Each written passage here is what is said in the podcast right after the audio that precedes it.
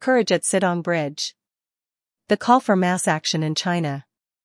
By. Yan. In a rare display of dissent just days before the 20th National Congress of the Chinese Communist Party, CCP, a man disguised as a construction worker hung banners on October 13 with provocative political slogans, calling on the masses to strike at work and at school, from a busy intersection on the Sitong Bridge in Beijing. One read, We want food, not PCR tests. We want freedom, not lockdowns. We want respect, not lies. We want reform, not cultural revolution. We want a vote, not a leader. We want to be citizens, not slaves. The other said, strike at school and strike at work, and attacked the head of state itself, oust the dictator, traitor Xi Jinping. Online users quickly discovered the protester's identity as Peng Lifa, a researcher of electrophysics who had posted some of his demands online days prior to his public protest. These demands were excerpted from a larger document that he has allegedly posted on ResearchGate under the name Peng Zaizhou, now deleted but archived by online users on a different site, which details an extensive strategy for mobilization and a more concrete vision for political reform. Peng's protest came at a critical juncture for the CCP. Xi was eager to consolidate his third term in power at the party's National Congress this year and potentially identify a new cohort of leadership. The Congress obliged, helping Xi take his authority to new heights by electing a Politburo Standing Committee composed entirely of his loyalists. Meanwhile, China's pandemic strategy has seen mixed results, as its draconian quarantine measures have triggered discontent while its larger economic policy has deepened exploitation of everyday workers and shown signs of slowdown and other weakness. Many college graduates are unemployed, as China's precarious gig economy has massively ballooned in recent years. Xi and the party elites are all the more keen to preserve political stability despite these social contradictions. Peng's protest, though small in scale, disrupted the regime's intention to completely regulate dissent on the eve of the National Congress. Within a week of Peng's brief act of dissent, anonymous Chinese overseas students and other diaspora allies have shown solidarity by creating posters and other graphics to amplify Peng's demands and plastering them in over 250 universities and other public areas around the world. People in China are reproducing Peng's demands against Xi and for mass action by scribbling on public bathroom walls, with strangers airdropping each other dissident messages on the streets. These are no pre-revolutionary conditions, of course, but this level of reaction is not only rare, but testifies to the fact that his calls for popular strikes in civil society to mobilize the masses against authoritarianism rule have struck an important nerve. While Peng's framework contains important contradictions that we must unpack, his key demands are a crucial step that must be amplified by the left in the short term, to oppose Xi's attempt to rule beyond term limits through the mobilization of a popular mass movement. Only mass mobilization of civil society can open up the space to build an independent socialist mass opposition, which centers on bridging the minimum demands adequately raised by Peng and the maximum demand of building genuine institutions of socialist democracy against authoritarian capital. Peng's vision and strategy. Peng's document begins with a clear exposition of his strategy and political vision. He identifies Xi's dictatorial rule, which he likens to Chinese warlord Yuan Shikai's usurpation of Kuomintang rule in the early 20th century, as a key problem. And thus, civil society needs to rise up en masse, from universities to workplaces, to exert pressure on the regime to oppose Xi's rule. A political alternative would be centered on expanding suffrage in order to best safeguard the rights and livelihoods of Chinese people.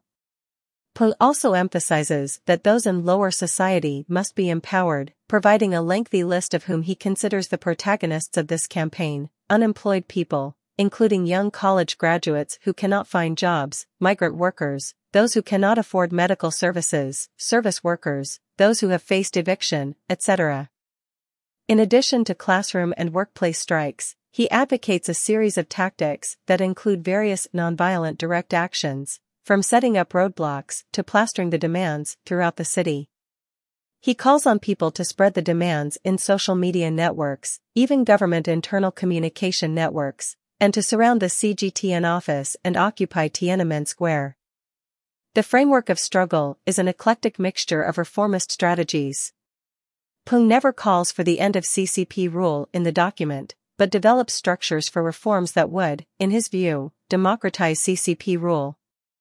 Some policy proposals are highly specific. He includes a proposal for a People's Republic of China National Suffrage Committee that would ensure democratic participation in elections, roughly modeled after liberal democracies. For Peng, this process would be easily doable with a technical reform. The regime could simply repurpose the extensive network of COVID testing sites as voting stations. The document lists other specific pandemic policies that would grant more flexibility to everyday people, and even develops a sample spending budget proposal at one point. For the left, much is still left wanting in the program, but we must be clear that any further demands for the expansion of workers' power and democracy can only be built on an energized civil society and mass movement, a point that Peng clearly observes and attempts to address. Even as Peng still operates within the framework of liberalism, citing the texts of late right-wing dissident Liu Xiaobo and color revolution advocates and calling for the safeguarding of the market economy, his desire to stimulate mass action opens up new opportunities for struggle for the left. Such a commitment to popular struggle pushes beyond the traditional consensus among Chinese dissidents, which privileges Western establishment intervention over the independent activity of the Chinese masses. Strengths and limits of Peng's vision. As such, we must clearly amplify the strengths and identify the weaknesses in Peng's text.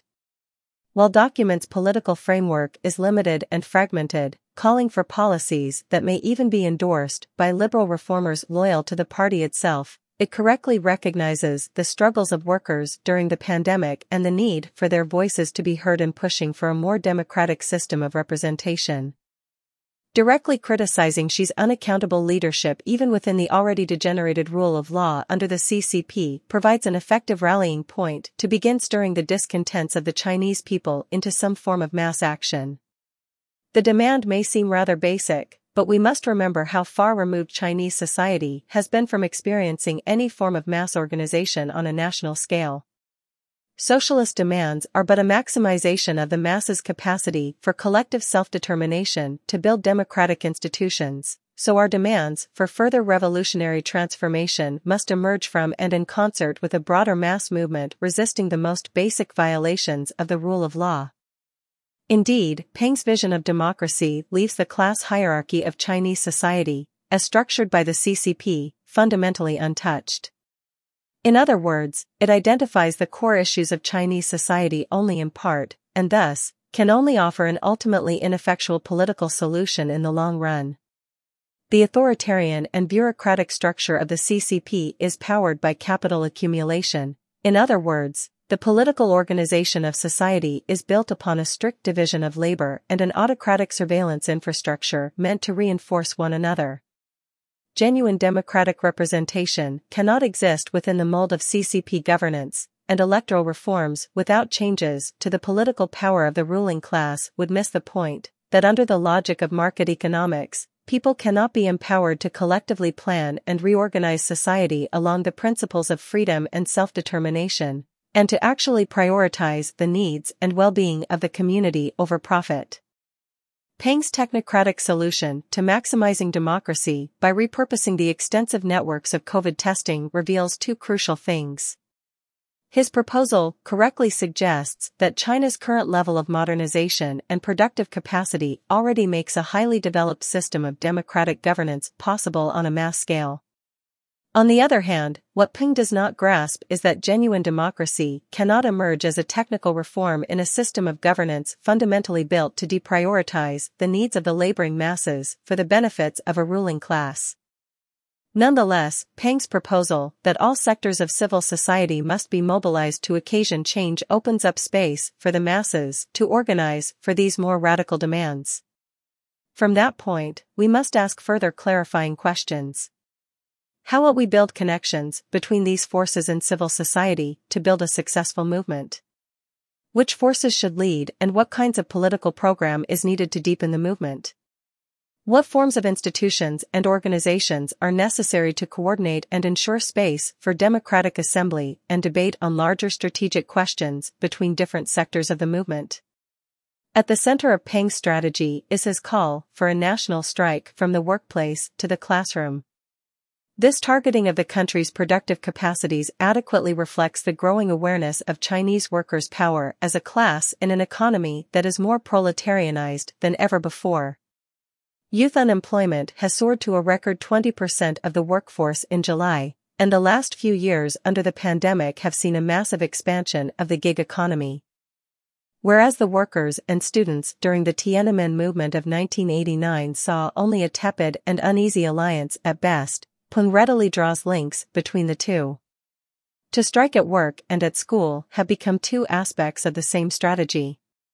As a key site of social reproduction of labor, the school is integrally linked to the country's productive capacities, such that student and worker strikes should be seen in the same continuum of struggle against the commodity economy. The quick response of Chinese overseas students to echo and build upon on Peng's demands internationally across cities and university campuses further testifies to the potential of youth and student power to help develop an independent mass opposition with the Chinese working class. But Peng's version of this strategy is in need of a more rigorous programmatic vision of revolution, in which political power would be seized by workers set to reorganize how Chinese society's production relations are structured. Contrast Peng's key demands to those of Beijing's Workers' Autonomous Federation, WAF, workers in 1989. The WAF's pamphlets at the time accused the CCP of hijacking the people's authority to manage their own economic resources, and demanded that the CCP must cede power to the workers to determine the course of the country's productive industries.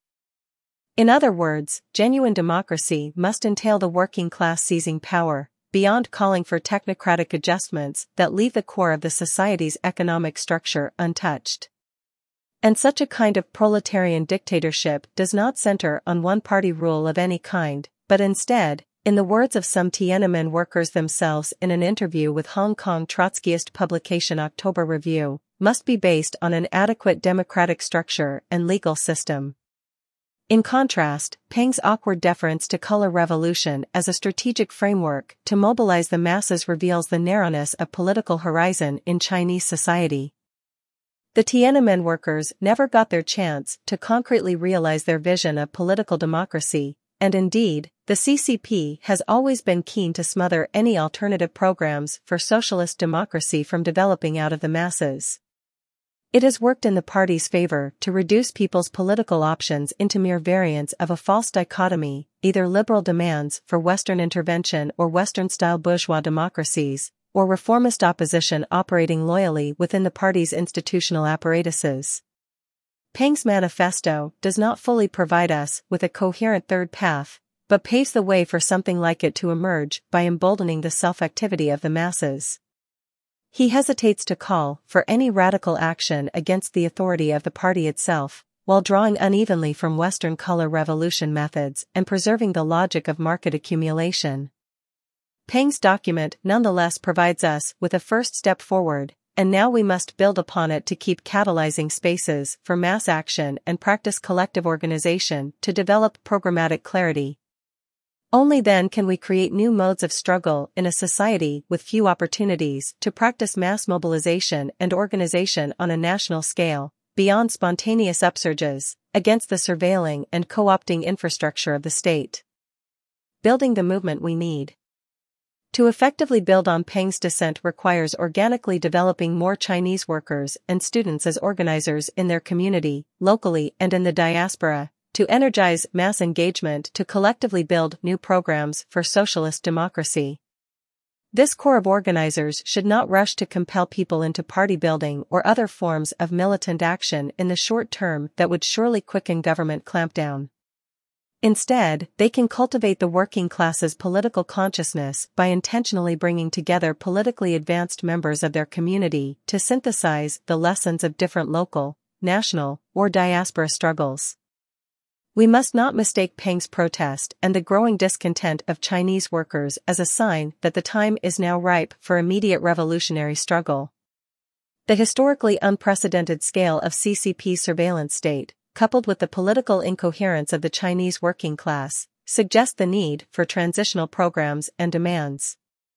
Working class forces are in a similar situation today as the decimation of the Chinese communists by the Kuomintang in the late 1920s, a terrain of growing social contradictions though with highly adverse conditions for organizing. And thus, as Leon Trotsky reflected at the time, we must focus on fighting at present not for power, but to maintain, to consolidate and to develop its contact with the masses for the sake of the struggle for power in the future. Transitional Demands encourages Chinese workers and students to sharpen their own political analyses and practice exercising power by raising demands that can connect to broad masses of Chinese society while exposing the limits of the Chinese political system's contradictions. This can include pressing beyond Peng's demands to articulate the need for fully elected local and national assemblies for decision-making, democratically representing workers and other dispossessed elements of Chinese society, including the full right to self-determination for Uyghurs, Tibetans, Hong Kongers, and other minorities.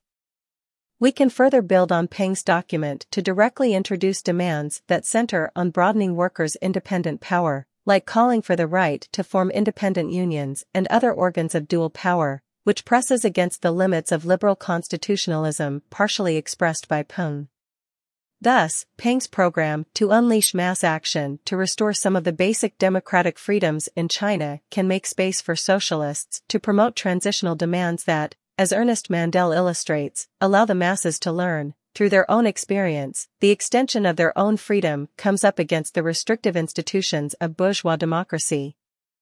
Such a nucleus of socialist organizers would not seek to centralize different sectors of society into its one organization's ranks, but as Mandel also writes, exist simply to crystallize the political consciousness of the masses in a process of continuous organization. Again, we must look to the lessons of the past. Zhang Yueran, in his incisive reflection, critically reflecting on the role of Maoist student organizers in the Jasic workers' struggle in 2018, remarked that more crucial than consolidating a party vanguard at the moment, Chinese organizers should not lose focus on strengthening the organizational capacity of workers. Developing rigorous and cohesive political programs should not work in lieu of helping to expand the necessary organizational capacity for workers to take massive action as on making sure workers' struggle unfolds in the correct political direction, under the guidance of revolutionary theory. Revolutionary socialist democracy in China can only be institutionalized and won by the masses adopting such an organizational praxis from the start. Seven Theses on Socialism and Democracy, written in exile in 1957 by Chinese Marxist Wang Fanqi, formulates a vision for revolutionary democracy in China. A genuine proletarian dictatorship requires a system of divided power that recognizes the right for opposition parties and other organized forces to exist. Workers' power would not be centralized in one party, let alone one party state, and must under no circumstances replace the political power democratically elected by the toilers as a whole. This entails an end to the present system in the communist countries, where government is a facade behind which secretaries of the party branches assume command. The ruling party's strategic policies must first be discussed and approved by an empowered parliament, or Soviet, that includes opposition parties and factions, and only then should they be implemented by government. This is no utopian program for after the revolution, but a reality that would only dialectically emerge from the cultivated practice and organizational capacity of everyday people's struggle in response to the forces of authoritarian capital right now. In other words, we must build a revolutionary nucleus of organizers to continually push for socialist perspectives in the movement, alongside, not in place of, empowering a diverse array of other independent mass organizations in coalition with one another, including workers' organizations, LGBTQ plus student groups, feminist collectives, diaspora groups, among others. And thus, a genuine socialist program for change should model the very institutions and practices of democracy we want in the road to revolution itself. And so, the task today is to quicken and build the mass mobilization that Peng demands, and as Students for Hong Kong encourages in their recent statement, create more spaces for independent assembly and discussion, to continue spreading this fire of liberty. Diaspora activists have an outsized role to play in helping to facilitate and build such spaces, especially filling in the kinds of organizational infrastructure that would be too risky to build and maintain in the mainland. We can keep promoting spaces for exchange and coalition building, continuing to build a base of people in civil society who can eventually mobilize in the scale that Peng imagines in his document, and more. Editor's note. Wang Fanqi's Seven Theses on Socialism and Democracy is available in the Haymarket collection of Fanqi's writings, Mao Zedong Thought.